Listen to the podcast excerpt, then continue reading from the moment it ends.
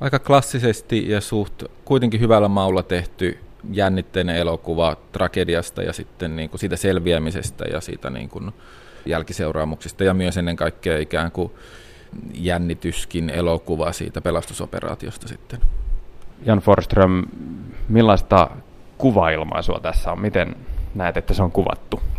No siinä on tietysti erilaisia. Siinä on aika perinteistä tällaista asiadokumenttijuttua, että siinä on, on ihan puhuvaa päätä ja haastattelumateriaalia ja sitten on seurantaa tästä operaatiosta, niin ulkokuvat on tehty silleen aika klassisesti, mutta kuitenkin aika isosti, että siinä on aika paljon ilmakuvaa ja sitten tietysti mikä tässä nyt ensimmäisenä tulee on se vedenalainen osuus, jossa on osittain NS-oikean kuvaajan hyvin kuvaamaa ja sitten on, on tämmöistä hyvin dokumentaarinomasta näiden sukeltajien itsensä tämmöisillä kiinnitetyillä kameroilla kuvaamaa raffia matskua, mutta jos on sitten oma todistusvoimansa. Teemu Liakka, olet itse kuvannut paljon veden alla, esimerkiksi Järven tarina-dokumenttia. Miten sinä katsoit näitä kuvia? Aika lailla samoilla linjoilla. Että, että se oli hienoa, että GoPro-materiaalista, joka on tämmöistä oikein niin kuin inhorealistista, niin sillä kuvalla oli saatu rakennettua kuitenkin niin kuin tunnelmia.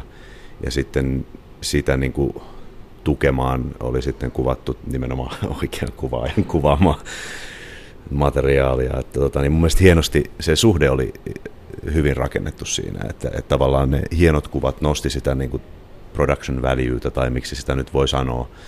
Ja sitten ne GoPro-kuvat oli sitten semmoisia niin todella realistisia, että kyllä se oli tyylikkäästi rakennettu.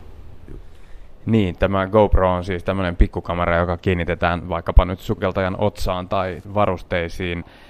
Tässä oikein alkupuolella todetaan yhden sukeltajan suulla, että tämmöinen luolasukeltaminen, yksi kiehtovuus siinä on juuri se luolien kauneus, että näkee paikkoja, joita juuri kukaan ei ole koskaan aikaisemmin nähnyt. Mitä te ajattelette tästä? Tuliko tämmöinen visuaalisia elämyksiä siitä, että miltä näyttää luolastossa Pohjois-Norjassa yli sadan metrin syvyydessä?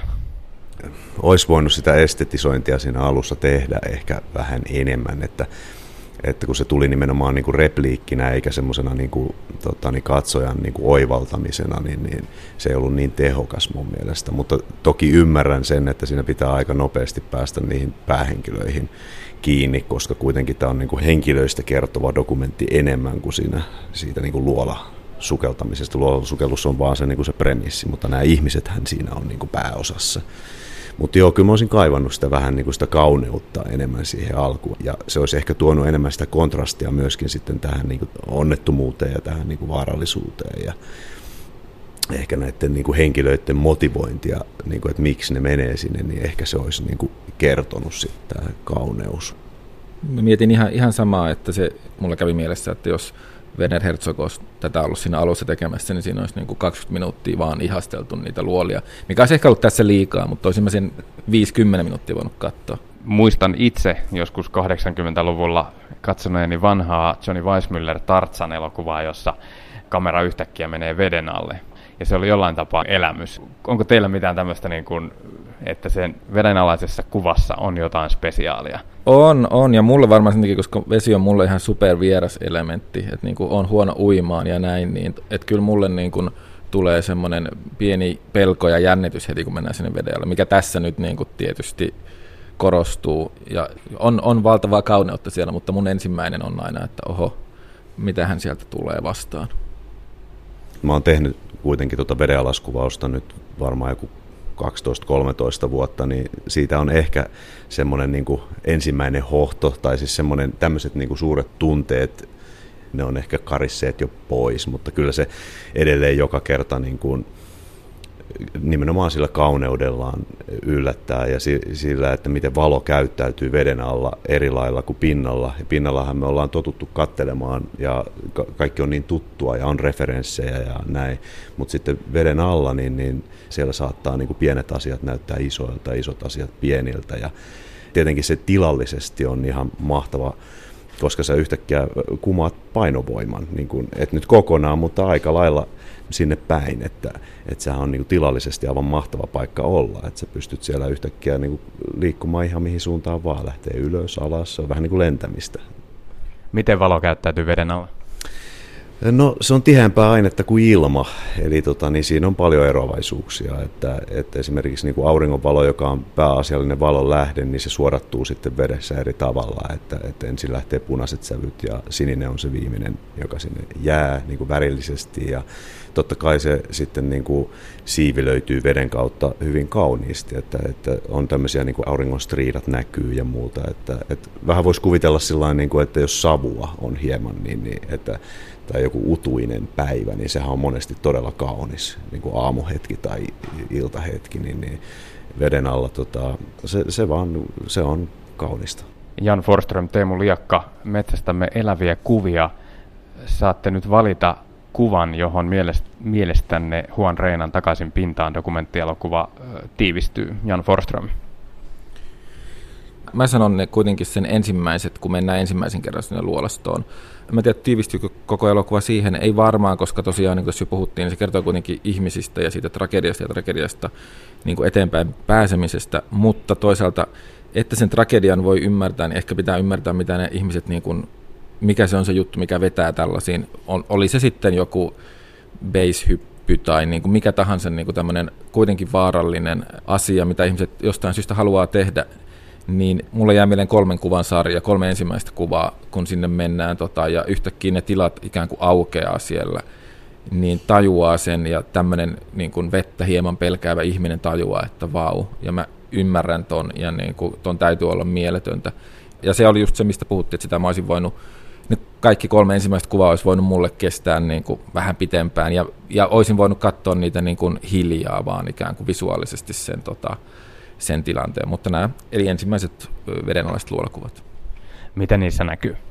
Niissä näkyy sukelta ja niissä näkyy se valokiila ja sitten näkyy sitä luolan seinää ja sitten mulle jää mieleen jotenkin luolan seinää ja sitten se tila ikään kuin aukeaa, että se ahtaampi kohta muuttuukin niin kuin isommaksi ja yhtäkkiä siinä on niin kuin, no sitten kun tämä oli tosiaan kuvasarja, niin sitten me leikataan sinne jonnekin etupuolelle ja nähdään kuinka pieni se sukeltaja on siinä kohtaa suhteessa siihen tilaan.